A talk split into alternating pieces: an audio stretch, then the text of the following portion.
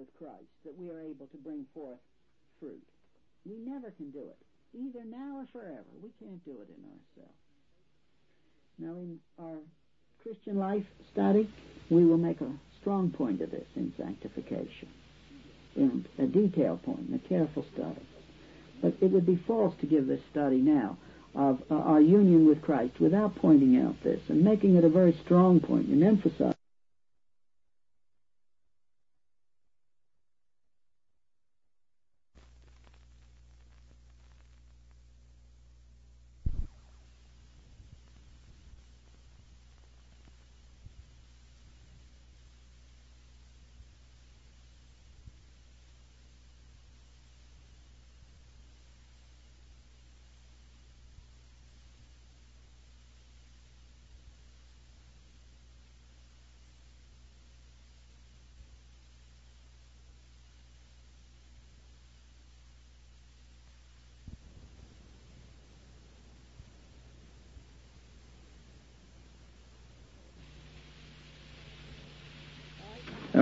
Just sanctification in this regard is not automatic. There must be an action in faith to lay hold of these, and then comes forth through us these these offices of Christ Himself into the world.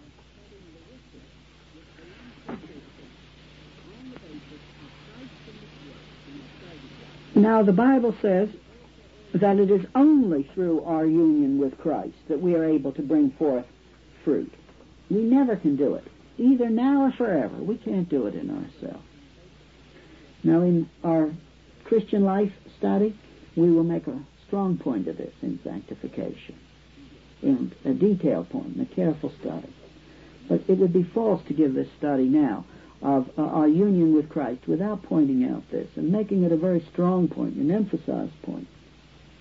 Those of you who have taken the introductory studies here at Farel House, which I hope most of you have done, on the book of Romans. Well, remember we pointed out in studying the eighth chapter that we need the power of the resurrected Christ to bring forth the fruit through us. And His power flows to us through the indwelling of the Holy Spirit. The indwelling of the Holy Spirit is the agent who brings to us what? The power of the crucified and, crucified and resurrected Christ that He can bring forth fruit through us now. Well, there is no other way. There is no other way. In John 15:5, this emphasis of abide in Christ. There is no other way. We can't bring forth fruit except as we abide in Christ. It isn't. It isn't possible. It isn't that we are called upon to bring forth a little bit miserable fruit in ourselves, and then if we if we abide in Christ, we can bring forth something else. It's much stronger than this. Uh, what our religious activities, not Christian fruit at all, is not spiritual fruit at all, unless it's the fruit of Jesus Christ. We may be an activist. We may do many religious things. And yet it not be it not be really from a biblical view spiritual fruit at all. If the fruit is his, if the fruit is spiritual fruit, it will be the fruit of the crucified and the risen Christ. I am the vine, ye are the branches. He that abideth in me, and I in him, the same beareth forth much fruit. For without me, severed from me, you can do nothing. It isn't that you can only you can only do a, a little bit. You can't do anything, nothing at all. So we begin to see that this union, identification with Christ, is a is a tremendous factor and should be in our thinking. It should be a living thing in our thinking. In Second Corinthians twelve nine. And he said unto me, My grace is sufficient unto thee, for my strength is made perfect in weakness. Most gladly, therefore, will I rather glory in my infirmities, that the power of Christ may rest upon me. This is it. It's that he might bring forth the fruit. In the book of Ephesians, the second chapter, uh, and the tenth verse, Ephesians 2.10. For ye are his workmanship, created in Christ Jesus unto good works, that God hath before ordained that we should walk in them. This is the call. It's for it's in Christ that this word good works is to have meaning. In Ephesians 3, 17 through 19, that Christ may dwell in your hearts by faith, that ye being grounded, rooted and grounded in love, may be able to comprehend with all saints what is the breadth, the length, the depth, and the height, and to know the love of Christ, which passeth knowledge, in order that ye might be filled with all the fullness of God. the same thing. Philippians 1.11. We are so, we're apt to be so poor in our Christian life. If we have an understanding of salvation, of justification, with full biblical strength, the removal of our guilt, and we stop there, without seeing the, our present riches in, eh, on the basis of the finished work of Christ, as the adopted sons of God, as united with Christ, we are poor, exceedingly poor. Philippians 1.11, being filled with the fruits of righteousness, which are by Jesus Christ unto the glory and praise of God. This has the whole thing in it. It's to His praise, but it's by Jesus Christ. And therein we can be filled with the, right, with the fruits of righteousness. Now, the Bible always has negative elements in it, and I want to end with a negative element here. It is the negative element that if I am not doing this, it is not neutral. I am failing. In Philippians 1.20, according to my earnest expectation, and my hope that in nothing I shall be ashamed, but that with all boldness as always, so now also Christ may be magnified in my body, whether it is by life or by death. You remember in uh, we in speaking of the Father, when we finished our study of adoption, we had a negative element. In John 15:8, that it was by abiding in Christ that we could bring forth fruit to the praise of the Father in the present life. So if we were failing to bring forth the fruit, it was we were diminishing uh, that opportunity which we have to show forth praise to the Father in the present life. The one who needs no glory, yet nevertheless may be glorified. This is the beautiful thing that Scripture presents to us. Now it's the same thing here. If I am living less than we have spoken of in the present life in relationship to the reality of the possibility of Christ bringing forth the fruit through me, Christ is not magnified in my body. And this is a negative thought. It is possible for me so to live that the glory of Christ in my present body is not being shown forth into the present evil world. It's perfectly possible. My calling is to show forth the glory of the Father. It is to glorify the Son in the present in my present body. But if I, for one reason or another, do, are not bringing forth, or I'm not bringing forth this fruit, if I'm not allowing the mystical union with Christ to produce what it naturally will produce, I am robbing my Christ of his glory in the present evil world. So there is this negative thing that must be said. Now we have studied the first new relationship, adopted by the Father, the second new relationship, identif- identified and united with God the Son. Now we come to the third. The third new relationship, which is the new relationship we have immediately at justification by the Holy Spirit, uh, to the Holy Spirit. And the Bible says that the Holy Spirit indwells the Christian. So we are adopted by the Father, we are united to the Son, and we are indwelt by the Holy Spirit. Now, God, the Holy Spirit is a person. He's the third person of the Trinity. And the Bible tells us that this person lives within me when I have accepted Christ as my Savior. So suddenly you see if my guilt is gone in justification, I'm brought into a living, personal relationship, an intimate relationship with each of the three persons of the Trinity. And the Holy Spirit lives within. Now we find that in the book of Joel, back in the Old Testament, the prophecy was made that the time would come where where uh, God's people would have a special relationship uh, to the um, to the Holy Spirit in Joel 2, 28 and 29. And shall come to pass afterward that I will pour out my spirit upon all flesh, and your sons and your daughters shall prophesy, and your old men shall dream dreams, and your young men shall see visions. And also upon the servants and upon the handmaidens in those days will I pour out my spirit. Now, after the day of Pentecost, this verse was applied uh, as being fulfilled by the day. These verses were applied as being fulfilled in, in the day of Pentecost. Now, actually, at the day of Pentecost, the quotation runs on further. The quotation runs on uh, down through the middle of the 32nd verse, if you'll glance down through that in the second chapter of Joel. And if you examine that, you will find this carries you up into the second coming of Christ. And then, interestingly enough, however, the book of the book of Acts stops this quotation of Joel uh, halfway through the 32nd verse. It doesn't finish it. So clearly, it would seem to me the indication is there's a unity here. There's a diversity in unity, and this will be fulfilled in a different way, in a in the salvation of God's ancient people, the Jews, in the second, the time of the second coming of Christ. But nevertheless, this won't be different from Pentecost. That what will happen to them as they believe, all Israel being saved then, is the same that happened at Pentecost uh, to to the Christians and happens to us when we accept Christ as our Savior. That is, they are indwelt by the Holy Spirit. So you will have, they will be indwelt by the Holy Spirit, as we are now indwelt by the Holy Spirit. So here you have the book of Joel making this prophecy, and the book of Acts applying it to the day of Pentecost, saying this is when it was fulfilled in this aspect of it. Now then, actually, however, the promises uh, of the coming of the Holy Spirit in a special sense, in the New Testament sense, do not rest only upon this one prophecy in the book of Joel. There are other prophecies as well. In the book of John, the 14th chapter, we find prophecies by Christ, Christ speaking uh, in prophecy.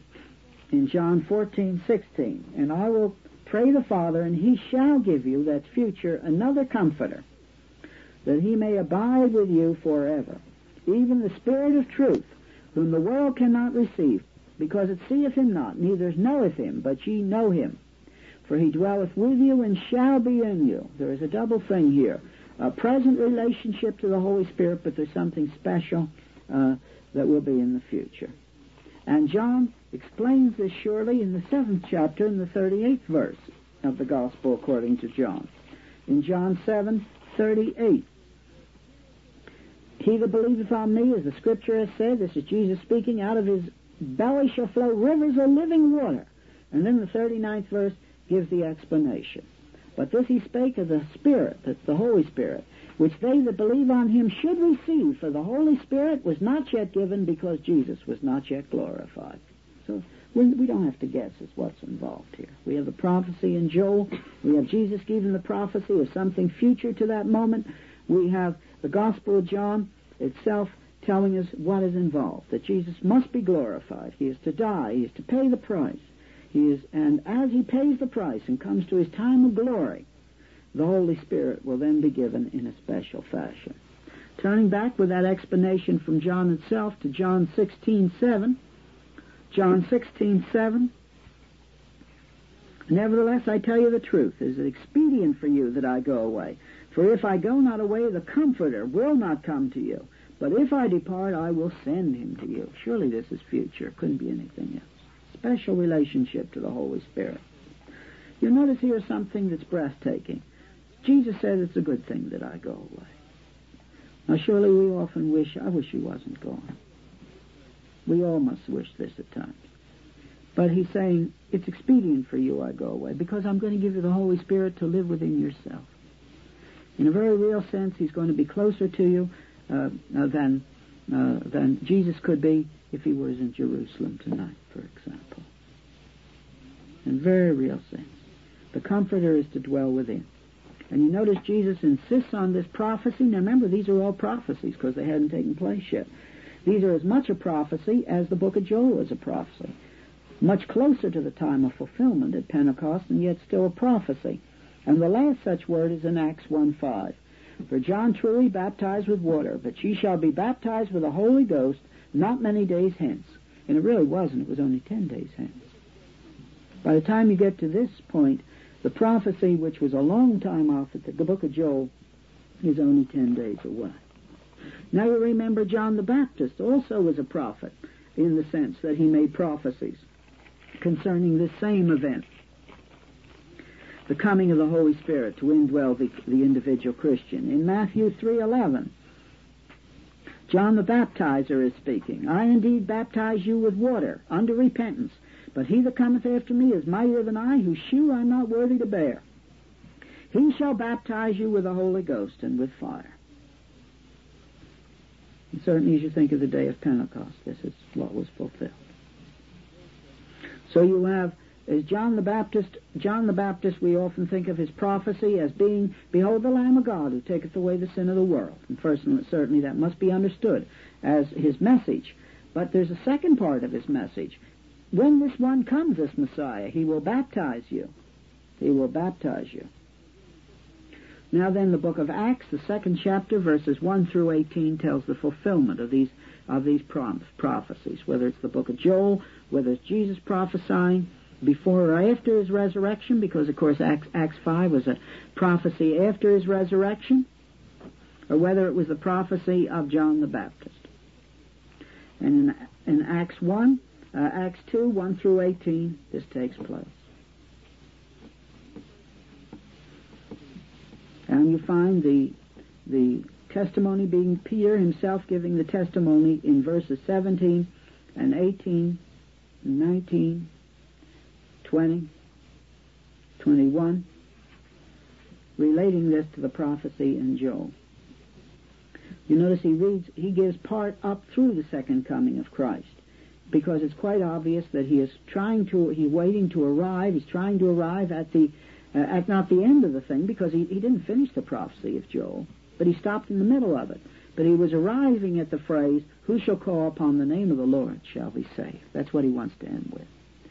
This is something that is to mark this whole era, whether it is this time of Pentecost or whether it's to reach on up to the salvation of uh, of Israel. So he he, re- he reads through part of that which pertains to the second coming, so that he can state this great principle: Whosoever, whosoever. It's as strong a word as you can have. In the French, it'd be quiconque. It's, it's as strong as one could possess. Whosoever shall call upon the name of the Lord shall be saved. So he, he, the Bible itself insists upon this being the fulfillment of the Joel passage, but not totally, you see. Now the Bible makes plain that though there was a transition period, and you find times when the Holy Spirit was given subsequent to a person believing by the putting on hands, Yet the Bible makes very plain that this was not to be that which is to be considered the mark of this uh, this this era in which we live. In Acts two thirty eight, Peter said unto them, Repent and be baptized every one of you in the name of Jesus Christ for the remission of sins, and ye shall receive the gift of the Holy Ghost. It's a promise. Immediately, right here in the second chapter itself, the coming of the Holy Spirit is related to those absolutely who will believe. So it is it has occurred, but if you will believe now, says Peter, you'll have the you'll receive the Holy Spirit too. Now there is true, it is true there are certain in this transition period certain cases where the laying of hands on is emphasized, but this is not the mark of this era, and this is demonstrated most abundantly in Romans eight nine. In Romans eight nine, the great chapter of the Holy Spirit, we read but ye are not in the flesh, but in the Spirit, that's the Holy Spirit, if so be that the Spirit of God dwell in you. Now if any man hath not the Spirit of Christ, he is none of his. There's no doubt that this is the Holy Spirit. I won't go into it tonight, because I've done it already in our study in the book of Romans. Clear indication, this, this term, the Spirit of Christ, is the Holy Spirit. You can find this very carefully in studying the New Testament. So therefore, we're told in this verse something that's overwhelming, and that is simply this. If you're not indwelt by the Holy Spirit, you're not a Christian. Because every Christian is indwelt by the Holy Spirit. In this era, this is that which is to be the mark. This is that which is to be considered normal. Have you accepted Christ as your Savior? Then you have a new relationship with the third person of the Trinity. You have the relationship of the indwelling of the third person of the Trinity, even of the Holy Spirit. In 1 John 4.13, Hereby know we that we dwell in him, and he in us, because he hath given us of his Spirit. If we dwell in him, if we're a Christian, he has given us of his Spirit. Now, therefore, what we find coming to this is that this every born again Christian, as soon as he has accepted Jesus as his Savior, as soon as his guilt is removed, he enters into this living, intimate relationship with the third person of the Trinity. The Holy Spirit is declared to, to dwell within him. In 1 Corinthians 3.16, 1 Corinthians 3.16,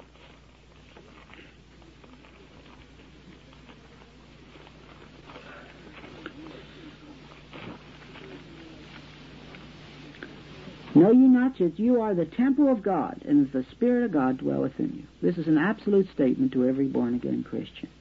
Know ye not that ye are the temple of God, and that the Spirit of God dwelleth in you? You are the temple of God, because the, as the Holy Spirit dwells in you. In 1 Corinthians 6.19, the same thing. What? Know ye not that your body is the temple of the Holy Ghost, which is in you, which ye have a God, and ye are not your own? Now remember, He's the Holy Spirit. And what's being called for, called for here is a life of holiness on the basis of who it is that lives within. Now the interesting thing is that very shortly after this was written, the temple at Jerusalem was destroyed by the Romans, Titus. That Titus destroyed the temple. And does it mean there is no temple of God on the earth? And the answer is absolutely not. The individual Christian is to be the temple of God. It's a very sobering note. Very beautiful, but very sober. There is to be a temple on the earth. You are to be the temple. I am to be the temple. Every one of us who have accepted Christ as our Savior. The temple was torn down, but there are temples on the earth. We are the temple. We are the temple. Here in French-speaking Europe, of course, the Protestant churches are called the temple the temple. That was to distinguish them between that and Roman Catholic churches. But nevertheless, we must say, though they they do it without thinking, surely it's it's inaccurate. The Bible, the, these churches, these church buildings aren't, aren't temples. The temple was destroyed. The real temple on the earth today is not to be the local church building. It is to be the Christian. The Christian. The Christian is the temple. And the Christian is a temple because he is indwelt by the Holy Spirit in 2 Timothy 1.14. Of course, you will realize we, if we were dealing in sermon material, many, many of these points could make up full sermons and long studies. But that isn't my purpose in this. My purpose is to give you the factual basis of our relationship, our personal, intimate relationship with God the Father, God the Son, God the Holy Spirit. So in a rather short compass of time of just these two lectures, last time and this, you can get the full, full force of this. And then we can go on and develop it further, as I say in our study of the Christian life in the next series of tapes. 2 Timothy 1.14.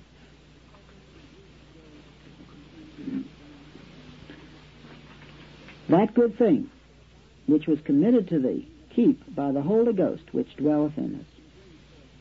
The Holy Ghost that dwelleth in us. Now, from the other passages of Paul, it's very obvious. He doesn't mean it dwells in us as a unit. It isn't just some special relationship to the Holy Spirit, of the Holy Spirit to the whole block of the church, but it's in every individual. An individual thing. So now then, you see, the interesting thing is, that for us, this intimate personal relationship is, is more to the Holy Spirit than it is to the Father and the Son in one sense, because He really indwells us. Not really in another sense, but in one sense, yes. The Holy Spirit becomes the agency of the Trinity to me. Is surely the biblical picture.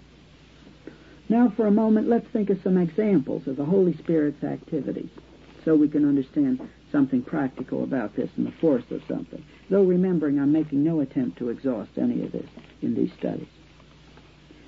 We want, what we want is the, the doctrines of the Bible here, the doctrinal framework of the Bible. But I would point this out to you. Surely we must feel after a study like this tonight it, it is inadmissible to make the study of doctrine a cold, dead thing. It's never meant to be a cold, dead thing. It must be a living thing. It is a living thing. You can't have the results of Christianity without the doctrinal framework of Christianity. But the doctrinal framework of Christianity isn't just to be a thing in itself. These are the bones. These are the bones, in a sense. It's to be a living, pulsing relationship. Our Christianity isn't to be in relationship, finally, even to orthodoxy even a good doctrine. Our Christianity is to be a personal relationship with God Himself. That having accepted Christ as my Savior, there are present riches, and the present riches above everything is my guilt being gone, I am returned to the relationship I was made to have originally as a creature with a Creator. And God being a Trinity, the Bible points out this marvelous fact that as soon as my guilt is gone, I'm re- I am brought to a personal relationship with each of the three persons of the Trinity, not just one or the other, but each of the three persons. Now then in John 16, 8, and when he has come, he will reprove, that's the Holy Spirit, he will reprove the world of sin and righteousness and judgment. He will convince it. Now we could spend a lot of time considering this verse, but I'm not going to. I'm just pointing out some examples of the Holy Spirit's activity. The Holy Spirit, where the Holy Spirit is, he will, con- he will reprove the world of sin, of righteousness and judgment. But where is the Holy Spirit in this special relationship as it's given here in the, notice the 16th chapter is the one that has the seventh verse. Nevertheless, I tell you, it is expedient for you that I go away. For if I go not away, the Comforter will not come to you. But if I depart, I will send him to you. It's talking about the Holy Spirit in relationship to us, in indwelling us. Well, the Holy Spirit's work through us as individual Christians should be of such a nature that the world is reproved of sin. That's to be our calling. That's to be our calling. Of course, we must always point out that throughout the whole Scripture, regeneration is the work of the Holy Spirit. There is a regeneration needed of the work of the Holy Spirit. In generation in, in John three five, Jesus answered, Verily, verily, I say unto thee, except a man be born of the water and of the Spirit, he cannot enter in to the kingdom of God. In the sixth verse, that which is born of the flesh is flesh, and that which is born of the Spirit is spirit in the eighth verse. So is everyone that is born of the Spirit. So throughout the Scriptures, the Old and the New Testament alike, uh, there is a there is the work of the Holy Spirit in regeneration. Now we ought to point out here that because we, we emphasize the fact there is a new relationship from Pentecost onward after Christ has died and glorified, it doesn't mean the Holy Spirit didn't exist before. Of course, He's always existed before the creation of the world. So we can be told in creation that the Holy Spirit brooded over the waters of the deep. The Holy Spirit was there at creation.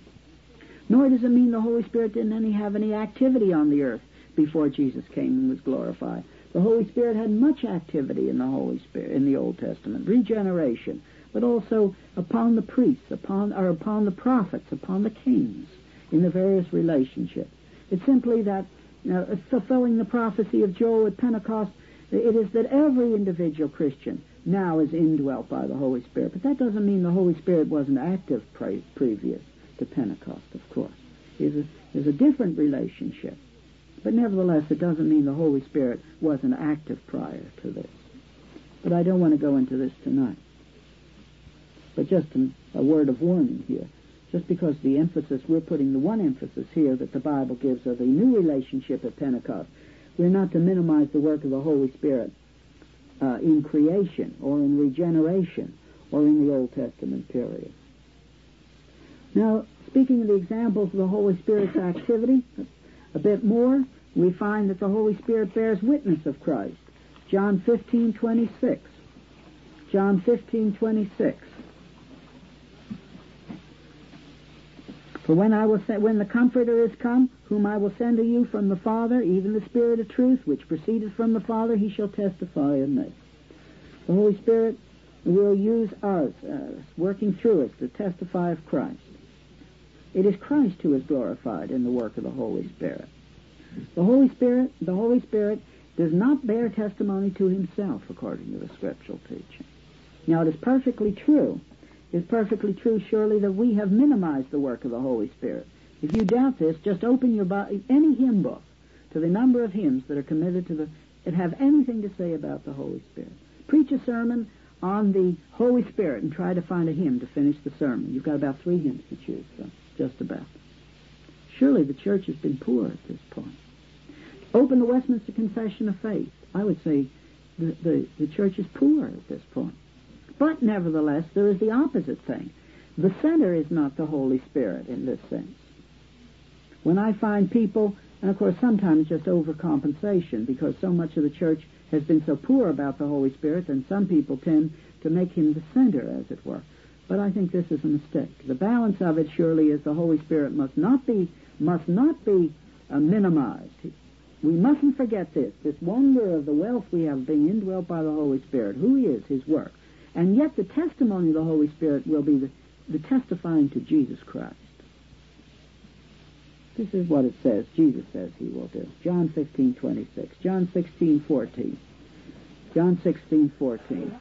He shall glorify me, for he shall receive of mine and show it unto show it unto you. What he's going to glorify us is by showing the things of Christ to us. It's the same thing in the book of Act, in the book of uh, Romans. It is made plain that he takes the power uh, of the crucified and risen Christ and mediates it to us. It's the glorified Christ, the power of the glorified Christ that is channeled to us through the indwelling of the Holy Spirit. In Acts 5.32, now this is not supposed to be a um, an exhaustive study of the Holy Spirit at all. All I want to do is to emphasize our new relationship with Him in the present life, and then on some examples of the Holy Spirit's activity is all we're giving now. And ye are His witnesses of these things, and so also the Holy Ghost, whom God hath given to them that obey him. And what's he talking about? In the 31st verse. Him, that's Christ, hath God exalted with his right hand to be a prince and a savior, for to give repentance to Israel and a forgiveness of sins. And then the Holy Spirit bears witness of this, you see. He's bearing witness to Christ. Now the Holy Spirit is the one who builds the church into a well-balanced whole because he is the giver of the spiritual gifts which the church needs. In 1 Corinthians 12, 1 Corinthians 12, 4 and 13. And there are diversities of gifts, but the same Spirit. And the 13th verse. For by one Spirit are you all baptized into one body, whether ye be Jews or Gentiles, whether ye are bond or free, and have been made to drink in the one Spirit. And now it's the Holy Spirit, and He gives us a diversity of gifts. Now I want to point out again here already, although I want to end there, uh, that just as in the case of the Father and the Son, these are things are not mechanical. They don't happen mechanically. There is something we have to do involved in this, and we can we can break down these things through our uh, our action. But nevertheless, if things were what they are, and and God not resisted by the Christian, there is a diversity of gifts we can count in a place like our community here, in L'Abri, in our little church, in any Bible-believing church, that if we are committed, if we're really committed to God, He will bring forth gifts into our midst that meets the need in a well-balanced whole. We, we, we don't think of this enough, it seems to me. It isn't just the church en bloc, en masse, the invisible church. But surely Christ's work in a locality, if it commits itself to Him, can count on the proper gifts being brought into that situation. No one man is to have all the gifts. No one man is to have all the gifts. There is to be a balance of gifts of the Holy Spirit. And the, the balance will be adjusted by the Holy Spirit Himself if we allow Him so to do. In Ephesians 2.22, Ephesians 2:22. In whom you also are builded together for a habitation of God through the Spirit. Here is the group. And it's the Holy Spirit who, who provides what is needed that the thing be well balanced and be what it should be. I'm just as convinced of this, that this is to be the practical way that we are to live. We are to, in expectancy, and by allowing the fruit to be brought forth in our midst, we are to expect that God will bring forth the gifts in the group which is needed for the fullness of the whole. So we can share from each other. There'll be different gifts. There'll be gifts of different kinds. There are all kinds of relationships, younger and older, more experienced, less experienced, all sorts of situations. But the whole, the whole will be something that God Himself has built in the flow of a time of a work. But it does require our allowing him to do it, I would say again. Though I don't want to go into that at the moment. That's the place to end this, I think. 2 Corinthians 13, 14. 2 Corinthians 13:14 is the, is almost the key to the whole thing. This is the great what's usually called the apostolic benediction. The grace of the Lord Jesus Christ, and the love of God, and the communion of the Holy Spirit be with you all. Amen. Now it's the grace of the Lord Jesus Christ, the love of God, so it's clearly the love of God the Father. So usually when we give this a, as a benediction, we say God the Father, because clearly that's what's involved. The grace of the Lord Jesus Christ, the love of God the Father, and the communion of the Holy Ghost be with you all. Amen. Now, surely all too often we make this just a pious word at the end, in a bad sense, at the end of the uh, end of the service in the morning. The French translation, I think, is much better than the English here. It's the communication of the Holy Ghost be with you all. Amen. That's surely what's involved. It's not an impersonal thing. It is a communication of the Trinity to us through the work, through the agency of the Holy Spirit. The Holy Spirit indwells the Christian. I remember when I was a younger Christian and I was struggling for some of these things in my own Bible study, I was upset one time. Not upset, that's too strong, but disturbed by finding the Holy Spirit lived in me and Christ lived in me. And I found this very confusing. Maybe it sounds foolish, but I did at that particular moment. And then gradually it was resolved because I see Christ lives in us through the agency of the Holy Spirit. That's the problem. There's no confusion here. As we shall see in a moment. We'll look at some verses that show that in a moment. The indwelling Holy Spirit dwells in the individual Christian, and he communicates to the Christian all the benefits of redemption. It is as though he were the pipeline of all the benefits of redemption. But he is not an impersonal pipeline. He is a person. So he communicates them to us. He isn't just a conduit through which the blessings run mechanically. He is a person, and there's a person-to-person relationship. So he communicates to the Christian all the all the benefits of redemption. All of them. We have all these riches if we are living where we should in our present Christian life. And the Holy Spirit just, He is the communicator of this to us. So we find that it is all upon the basis of the finished work of Christ. And the only instrument to lay hold of it is by believing God and His promises, by faith. But it will always be in the power of the Holy Spirit because he's the he's the communicator of the power to us. He is the communicator of the power of the crucified and the resurrected Christ to us. Now, those of you who have finished the book of Romans, you remember how much emphasis we put on this in the end of the book of Romans. The power of the crucified and the risen Christ through the agency of the Holy Spirit. And by faith, this is the instrument by which we lay hold of the present riches just as much as we lay hold upon justification. And in the true spirituality studies, which come after this series of doctrines, there's this personal relationship we emphasize. Our relationship to God is not mechanical. It's not primarily legal, though it is properly legal in justification. But it's personal, and we are even even the benefits of redemption are not mediated to us mechanically. It is a personal relationship. There is a Holy Spirit who lives within us, a Holy Spirit who has communication with us, who communicates to us the benefits of redemption. Now, on this matter of of Christ indwelling, coming to us in the person of the Holy Spirit, the book of John, the 14th chapter, 16 through 18. John 14, 16 through 18. I will pray the Father, and he shall give you another comforter, that he may abide with you forever, even the Spirit of truth, whom the world cannot receive, because it seeth him not, neither knoweth him, but ye, but ye know him, for he shall be with you, and shall be in you. I will not leave you orphans. I will come to you. There are certain certain things which are in the King James translation that you wonder why they translate them as they did. And this is one. The French, again, is a better translation here.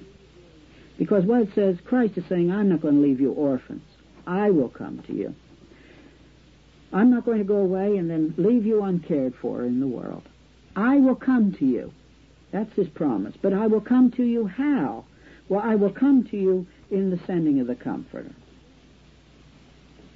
This is obviously what he's saying here. I will send to you. I will I will come to you in the person of the Comforter who will come. So you don't have to worry. You're not going to be an orphan. You're not an orphan in this in this world. Even if you were suddenly cast down like like some of our dear Christian brethren in China at present time. Some of these dear people that we love so well. And we know they're there, shut away from everybody. They're not orphans. Sure, sometimes they feel like orphans, but they're not orphans. Christ is with them. This is meant to be a very practical word. They're not left alone. They're not left as orphans. Christ is with them. But Christ is with them in the person of the indwelling of the Holy Spirit. That's why he was able to say, It's to your advantage that I go away. In the book of Romans, in the book of Romans, the eighth chapter, verses 9 through 11,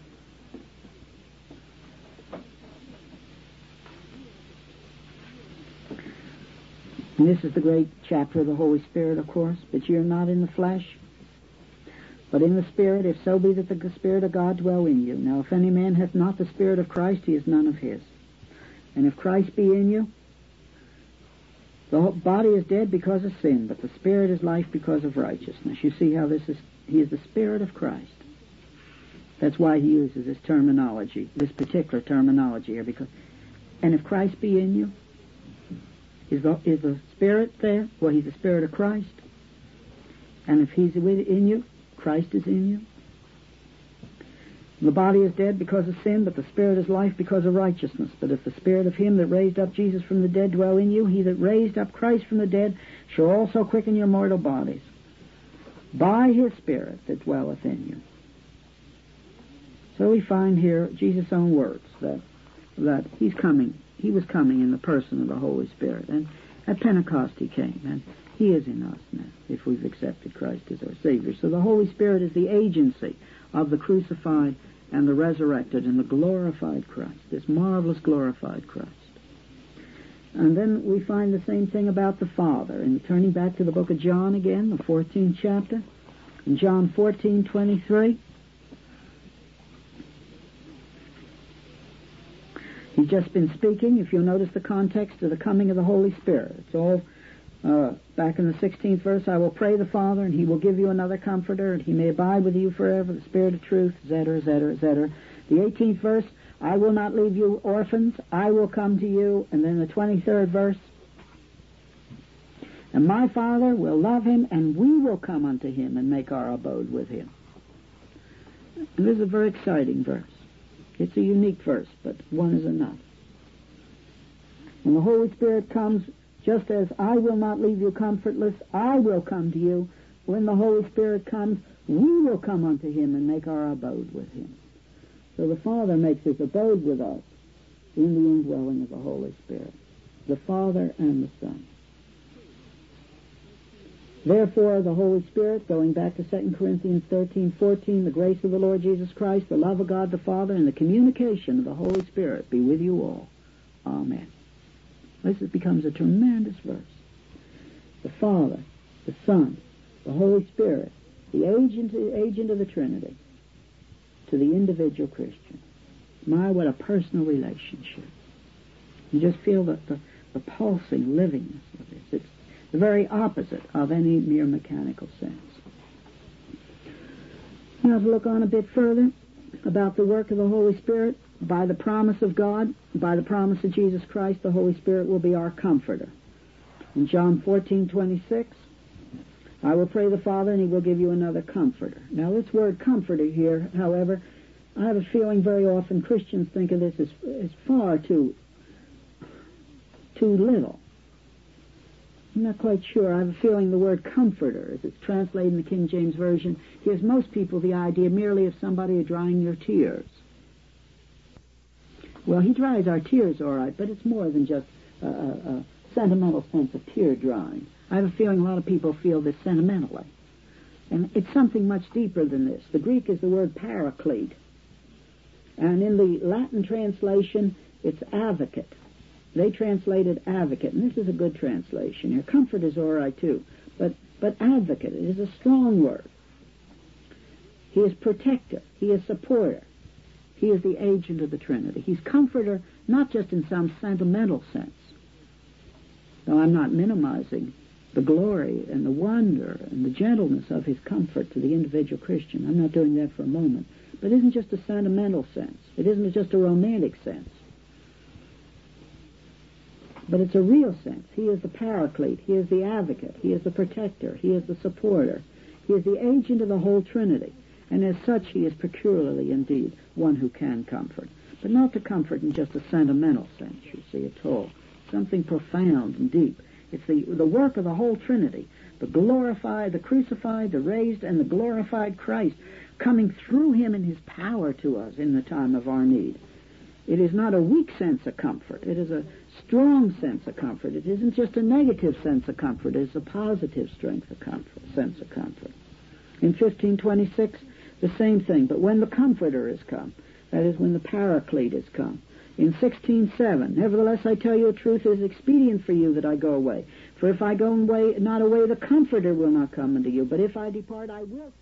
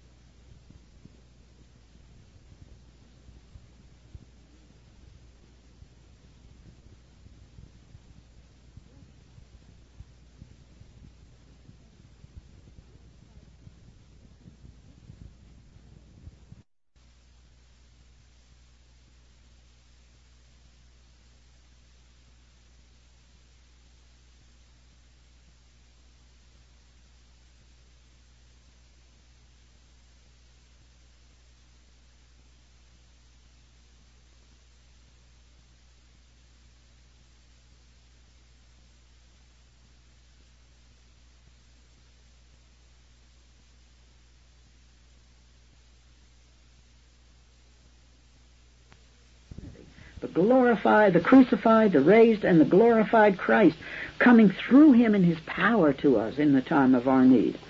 It is not a weak sense of comfort. It is a strong sense of comfort. It isn't just a negative sense of comfort. It is a positive strength of comfort, sense of comfort. In 1526, the same thing. But when the Comforter is come, that is when the Paraclete is come, in 16.7, Nevertheless I tell you the truth, is expedient for you that I go away. For if I go away, not away, the Comforter will not come unto you. But if I depart, I will send him to you. This again is the Paraclete. And we find an action of this in Acts 9.31.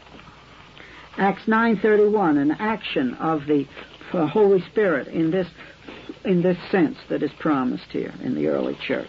An action in the Holy in the early church of the sense it was promised in the gospel to us. Then had all the churches rest throughout Judea, Judea and Galilee and Samaria, and were edified, and walking in the fear of the Lord, and the comfort of the Holy Ghost were multiplied.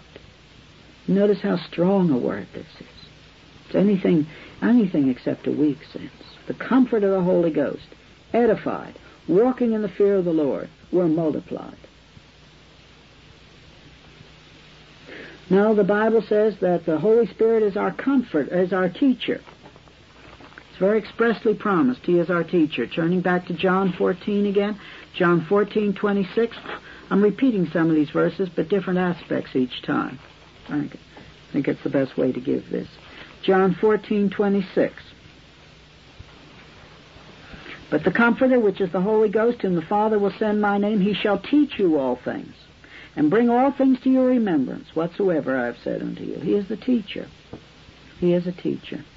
Now I just want to point out that he's called the Spirit of Truth. And this connected with teaching means a content. It is the very opposite from the modern, uh, modern existential experience or religious experience. It isn't a contentless experience. Even the work of the Holy Spirit is not to be seen as a contentless experience. It is a teaching of facts. It is a teaching of truth. He is the Spirit of truth. He is the Holy Spirit, but He's the Spirit of truth. There's a sense of content here in opposition to the modern man's concept of religious things being a, a matter of experience only. It's experience, all right. but not experience only, in a vague sense, in a contentless sense. In 1613, howbeit when the Spirit of truth is come, you see, he will guide you into all truth. For he shall not speak of himself, but whatsoever he hear, that shall he speak, and he will show you things to come. Notice the emphasis here. He is the giver of truth, you see. There's content. There's pulsing content here. The Holy Spirit, it isn't just that the, the truth is in the Bible, as it were, and then the Holy Spirit gives you some kind of feeling. The Bible won't allow us to have this. There's to be feeling, all right. There's to be communication. There's to be personal relationship, but always in a certain framework, a framework of truth, a framework that has to do with content. In 1 Corinthians 2, 1 Corinthians 2, 12 and 13. Which things also we speak, not in the words, words which man's wisdom teacheth, but which the Holy Ghost teacheth. Which things we speak. It's doctrine he's talking about. It's again, the Holy Spirit is the giver of knowledge, you see, comparing spiritual things with spiritual.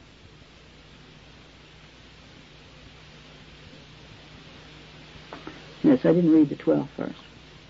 Now we have received not the Spirit of the world, but the Spirit which is of God, that we might know the things which are freely given us of God. Putting these two verses together, as I say, the, the thing I would leave here is he is a teacher. He isn't just a giver of vague experiences. Oh, I'm not minimizing the experience. I, I believe in Christian mysticism. After all, I've, I've made the biggest statement of Christian mysticism that could ever be made tonight. And that is, we're, we're indwelt by the Holy Spirit, and there is to be a a communication from Him to us. Not just a, a vague word communion in an abstract sense, but communication. The communication of the Holy Ghost. So I believe in, in a Christian mysticism. But the Christian mysticism is not to be pitted against knowledge. That's my point. It is within a certain framework of truth and knowledge. And in Hebrews 10, 15, and 16, Wherefore the Holy Ghost also is a witness to us. For after that he said before, This is the covenant which I will make in those days, saith the Lord. I will put my laws into their hearts, and in their minds will I write them. So here's this internal work of the Holy Spirit. But again, you notice he is a teacher, the emphasis here. And 1 John 2, 20 and 27. 1 John 2, 20 and 27. But ye have an unction from the Holy One, and ye know all things. And in, so it's knowledge again. In the 27, but the anointing which we have received of him abideth in you, and ye have not that any man teach you, but as the same anointing teacheth you all things, and is truth, and is no lie, and even as it hath taught you, ye shall abide in him. And again, it's, it's in the area of knowledge. Now then, in the area of specific knowledge is the is the fact that the Bible promises that it is the work of the Holy Spirit which will give us the proper words to speak in the very hard place, and specifically the hour of persecution. In the book of Luke 12, 11, and 12. And we have a right to count on this. We have a right to cry to God on the basis of His promise for this. In Luke 12, 11, and 12.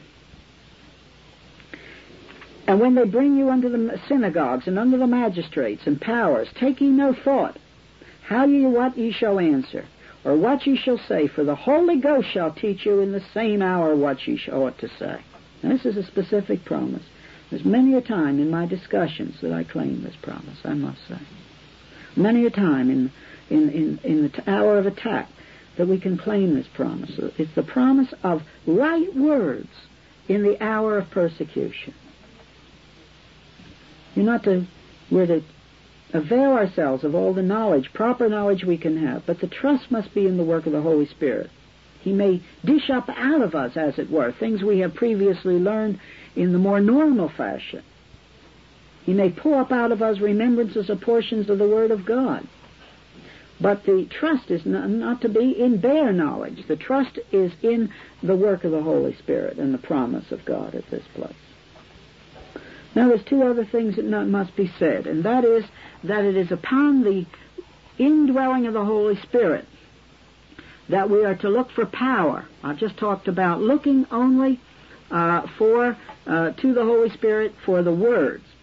the proper words, but it's the only source of power we're to look to. In uh, uh, Acts 1, 1 8, He, He is the one. He mediates to us the power of Christ. The power of Christ as He won the right to this in His crucifixion, His resurrection.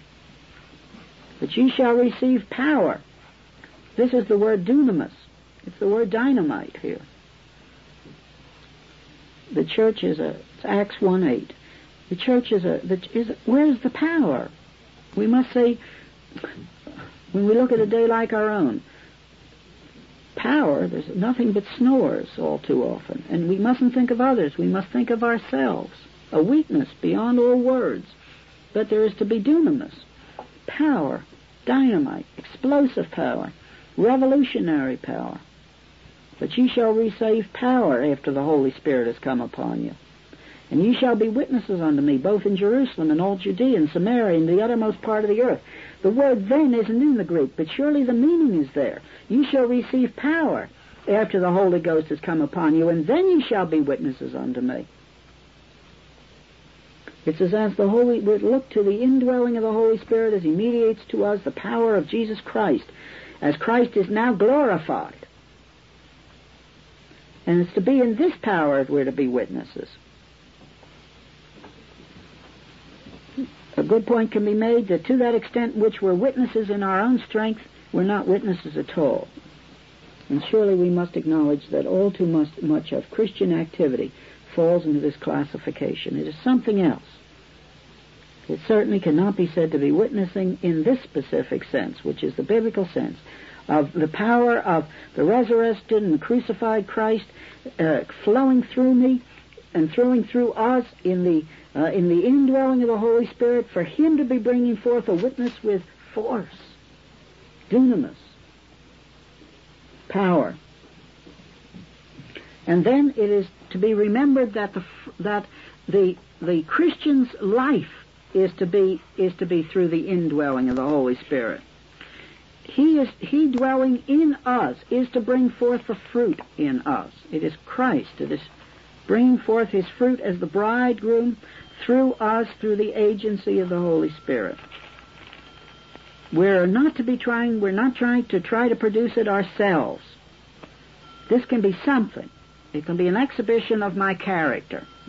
But it certainly isn't to be considered spiritual fruit. Real spiritual fruit is always through the agency of the Holy Spirit, bringing forth uh, Christ's fruit through me. In uh, Romans 5, 5, and hope maketh not ashamed, because the love of God is shed abroad in our hearts by the Holy Ghost, which is given unto us. We're not going to be disappointed experientially after we have accepted Christ as our Savior. Why? Because the, the Holy Spirit lives in us. That's the reason we're not going to be, be going to be disappointed experientially.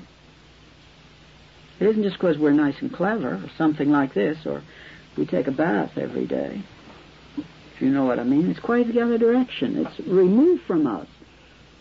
The certainty of not being disappointed is in the whole, indwelling of the Holy Spirit, Him bringing forth the fruit through us. In Romans 14:17, for the kingdom of God is not meat and drink, but righteousness and peace and joy in the Holy Ghost. Righteousness in the Holy Ghost, peace in the Holy Ghost, joy in the Holy Ghost. The indwelling of the Spirit is to is as we allow Him to, brings forth these fruits in us. In Romans 15:13, now the God of hope fill you with joy and peace in believing, that ye may abound in hope through the power of the Holy Ghost. Through the power of the Holy Ghost, joy in believing, peace in believing. Well, here's the here's the here's the action of faith, the instrumentality of faith. The power is through the Holy Spirit. The instrumentality of laying hold of these things is through the is through believing. In First Thessalonians one six. First Thessalonians one six. The word is so abundantly plain, you see, as to our riches in this present life. There is a there's a fallacy in preaching justification, as though it, it's as though then the next step is heaven. A tremendous, awful fallacy. There will be heaven if we've accepted Christ as our Savior, but there are riches in the present life, not abstract riches, but riches in relationship to our living relationship to each of the three persons of the Trinity, and the Holy Spirit living in us. 1 Thessalonians 1 6. And ye became followers of us and of the Lord, having received the word in much affliction with joy of the Holy Ghost. There is the joy. The joy is not in the joy is not in, is in, in abstract life, being in relationship to the right doctrine, even though this is right and proper. And you must have the right doctrine before you are born again, and before you are indwelt by the Holy Spirit, being born again. But, having said this, having the right doctrine, the calling is, is not just to this. It is through the work of the Holy Spirit in my life now. Then there's the, the joy of believing. And of course, the most clearest verses of all, perhaps and the ones one might think of first would be Galatians 5, Galatians 5, 22 and 23. So plain and so beautiful. Galatians 5, 22 and 23. But the fruit of the Spirit is love, joy, peace, long-suffering, gentleness, goodness, faith, meekness, temperance. Against such there is no law. It's the, uh, it's the fruit of the of the Spirit, these things. They're not to be the fruit of my own character. It's quite contrary. The Bible doesn't say, where's your character? The Bible says, let the Holy Spirit bring forth the fruit through you. You notice the framework here in the 16th verse. This I say, walk in the Spirit, and you shall not fulfill the lust of the flesh. It's walking in the Spirit. And the after this, in the 25th verse, if ye live in the Spirit, let us also walk in the Spirit. If you're indwelt by the Holy Spirit, you're, you're living in the Spirit, all right? Now walk in the Spirit. You see. And in the 16th verse, walk in the Spirit. You shall not fulfill the lust of the flesh. But you'll notice now we have a new note added here. And that is the note that though we're indwelt by the Holy Spirit, there's something for us. Being indwelt by the Holy Spirit does not produce a mechanical situation. There is, to, there is the command, walk in the Spirit. This is an imperative. Have we accepted Christ as our Savior? You're indwelt by the Holy Spirit. That's absolutely right. But now if you're indwelt by the Holy Spirit, then comes the command. Walk in the Spirit. Walk in the Spirit. We're moving in the direction now, you see, uh, that we found in relationship to our adoption and to our relationship to Christ. It's not left as mechanical. It's to be a personal commitment. The bride must give herself to the bridegroom, not just on the marriage day, but every day every day. So it is never mechanical. It's perfectly true, of course, that is, that our sanctification is a process, as it is pictured in the in the Reformed uh, theologies. This is right. But what is not right is any idea that this is a mechanical process. It is a personal process. It is a personal process in which I'm not a stick or a stone. I have a part. I have a part. I have a calling. There is an imperative involved. Walk in the Spirit. Now the Bible makes very plain that that while it is true that I am indwelt by the Holy Spirit, there's a difference between being indwelt by the Holy Spirit and filled by the Spirit. There's a difference. In Ephesians 5:18, and be not drunk with wine, wherein is excess, but be filled with the Spirit. That's a command. It's a command. D.L. Moody used to speak. People used to say, do you believe being filled with the Spirit? He'd say, yes, he believes 10,000 fillings. Well, he's right. This is the theology. I think very many people who, who teach the baptism of the Holy Spirit, who have done it best, I think a lot of their mistake is terminology, actually. I think they have had, some of them, come to a realization, uh, had a knowledge come to them, and a practice in which they have learned the reality of, uh, of uh, committing themselves to Christ in such a way that they are, they know filling of the Spirit. It doesn't mean you're not indwelt by the Spirit. I think it's absolutely false to use the term baptism of the Spirit for something subsequent to being born again. You're born again, you have the Holy Spirit. But nevertheless, we must see that that doesn't mean that we are always filled with the Spirit. Be not drunk with wine wherein is excess, but in contrast to being drunk with wine, be filled with the Spirit. And in Acts 4.31 you have the classical proof of this, that it is possible to be indwelt by the Holy Spirit and yet not filled by the Spirit. And the filling of the Spirit is not just a once-for-all thing, though the indwelling is. So in Acts 2 you have they're just gone through Pentecost, and a very short time later you find the same men who went through Pentecost coming in Acts 4.31, and we find them praying to God. And as they're praying to God, when they had prayed, the place was shaken where they were assembled together, and they were all filled with the Holy Ghost. And they spake the word of God with boldness. We find them here, these very men who were indwelt by the Holy Spirit at Pentecost, crying to God in a time of special need, facing persecution. And as they were facing persecution, they cried to God, and they were filled with the Holy Ghost, and then came the preaching of the Word of God with boldness. Never mind what men say now, even if they kill us. So here you see, now you see, we're coming to where I think we ought to end a study like this. Everybody is indwelt by the Holy Spirit if he's accepted Christ as his Savior. It's the Holy Spirit who lives within us, but there is now the, the imperative walk in the Spirit, the seeing that there is such a thing as being filled with the Spirit. And then there is the negative side of this. I think this is just one coin with a positive and the negative. And the negative is, I think the positive is the walking in the Spirit. The positive is the being filled with the Spirit. But there is a negative. The Bible tells us we can grieve the Spirit. We can quench the Spirit.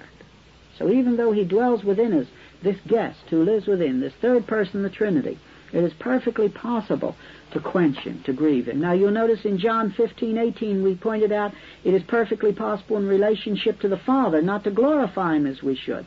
In relationship to Philippians 1.20, it's possible not to give glory to the Son as we should in the present life. Well, now the parallel to that in the relationship to the Holy Spirit is in Ephesians 4.30 and 1 Thessalonians 5.19. And you must remember the Holy Spirit is not it, He's a He. He's a he. So he is grievable. If anybody ever says, well, sh- the Holy Spirit is a person, well, does he have emotions? And the answer is yes, he has emotions. He's a person. Just as the it says the the Father has a person uh, emotions. He loved the world so that he sent his Son. And obviously Christ has emotions, the second person of the Trinity. But the third person of the Trinity has emotions. In, four, in Ephesians 4.30, grieve not. And, the, and again the French is a much better translation here. It's don't make him sad. Don't make him sad, it says in the French. Don't make him triste. Don't make the Holy Spirit sad, whereby you're sealed unto the day of redemption. You are sealed unto the day of redemption. If you've accepted Christ as your Savior, His indwelling seals you to the day of redemption. You won't lose Him, and you won't be lost again. By Him you're sealed unto the day of redemption. But you can grieve Him. You can make Him sad. In Ephesians, in 1 Thessalonians 5.19, Naturally, if we're making him sad, we're not filled with the Spirit. This is, I say, I think this is the positive and negative of the same teaching. 1 Thessalonians 5.19. Quench not the Spirit. It's a command against, imperative. Quench not the Spirit. Don't cover him over. The way you would put a snuffer down on something. Don't do this. Don't do this. Now we have we have a couple we have a couple places where we have terrible warning about what it means to to to maltreat the Holy Spirit. In Acts five we have the most terrible word. Acts five three through nine. And incidentally, I think these people were Ananias and Sapphira were were dealt with in this way as a warning to us for our whole era of how serious it is. What they did is they lied to the Holy Ghost. Peter said, Ananias, why has Satan filled thine heart to lie, to deceive the Holy Ghost? He said he was going to give it, and he kept it back. He told a lie. He thought he could lie. And he was really found himself lying to the Holy Spirit, and he the punishment was death at this particular time. Seems to me those of you who remember my studies in Joshua that there's a parallel here between this and the death of Achan. When the Jews were coming into the land, there was this tremendous warning given to them in Achan. When we were entering our new era here, of the era of after Pentecost, there's a tremendous warning of Ananias and Sapphira to carry down through the whole whole uh, era. The same thing is repeated in the ninth verse. Then Peter said unto her, How to the wife now, how is it that thou hast agreed together to tempt the Spirit of God? It's a very sobering word, surely. It's not to be dealt, lightly dealt with. We are indwelt by the Holy Spirit, but we can grieve the Spirit. There's lying to the Spirit. These, these things, well, surely this is the negative of, of, of the very opposite, of being filled with the Spirit. In Acts 7.51, now I know it's a little over, but I want to finish. I've only got about another three minutes or so, and I, I don't want to have to pick this up the next lecture. In Acts 7.51, Ye stiff-necked and uncircumcised in heart and ears, you do always resist the Holy Ghost. As your fathers did, so did ye. This is Stephen speaking to the unsaved. It's perfectly true. But it's the same picture. The picture of, there's not a, it isn't a mechanical situation here. It's never mechanical. God has made us as personal, and He will not deal with us like machines. You can just put this down.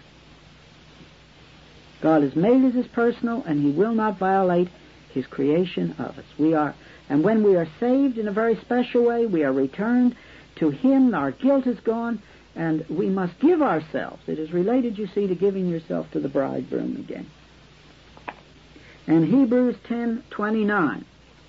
Hebrews ten twenty nine, but is a negative thing. We can say no. It's an awful thing to say no. And in our true spirituality tapes, in our Christian life. We, we speak of the oceans of grace that are there. And we can keep our finger, as it were, willfully in the aperture that stops the, the, the grace from flowing forth. Hebrews 10.29 Of how much sore punishment, suppose ye, shall he be thought worthy, who hath trodden under foot the Son of God, and hath counted the blood of the covenant, wherein he, wherein he was sanctified an unholy thing and done despite unto the Spirit of grace. Now I think this is this is the man who is not the saved man, but who is under the external blessings of the covenant. This is the person raised in a Christian church and then just walks on, walks on all the external blessings he has possessed. And God is saying, don't forget, there's a seriousness to this. There's a seriousness. I'm the Holy God. Now, Dr. Charles Hodge, the great Reformed theologian in Princeton, Old Princeton Seminary, before it went liberal, he spoke this way about the Holy Spirit, and I think it's worth copying down. The great distinction of a true Christian is the indwelling of the Holy Spirit. How careful should he be lest anything in his thoughts or feelings would be offensive to this divine guest? That's a tremendously important work. We have a divine guest. We have a divine guest. We are the temple. And he is our guest. He lives within us. Now surely in a normal household, when an honored guest is there, he is not insulted. He is not to be insulted. And we have the most honored of guest that is imaginable, the third person of the Trinity living within us. He is our guest how careful we must be not to insult him. And Doctor, I'll repeat it again. The great distinction of a true Christian is the indwelling of the Holy Spirit. Period. How careful should he be? Comma lest anything in his thoughts or feelings would be offensive to this divine guest. And a quote. and That's Dr. Charles Hodge. And he's absolutely right. This is the thing that marks the Christian. Christian living on this side of the cross, that we're actually indwelt by the Holy Spirit. And how important it is not to grieve Him. And when we grieve Him, the whole, we're not walking in the Spirit. And these, all these things just grind, as it were, down.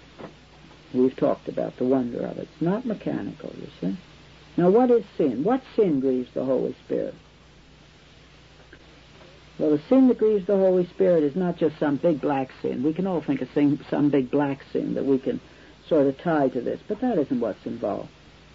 The sin that grieves the Holy Spirit is anything in thought, word, or deed that does not show forth the character of God. Either His holiness or His love. Anything in our individual life or our corporate lives that so does. And I worked this sentence out a lot of thought at one time in my own spiritual struggles. And I'm convinced this is it. What is the sin that grieves the Holy Spirit and cuts his blessing short?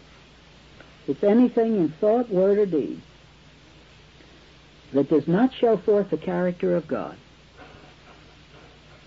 On one side is holiness. On the other side is love. And that's true whether it be in my individual life or our corporate life. And this is the sin that grieves the Holy Spirit and begins to diminish the blessing. Now then, this brings to the close this part of our study. The first blessing of salvation is justification. God declares our guilt gone on the basis of the finished work of Christ. Immediately and simultaneously, with guilt removed, we come into a new and living relationship with each of the three men- members of the Trinity. God the Father is the Christian's Father.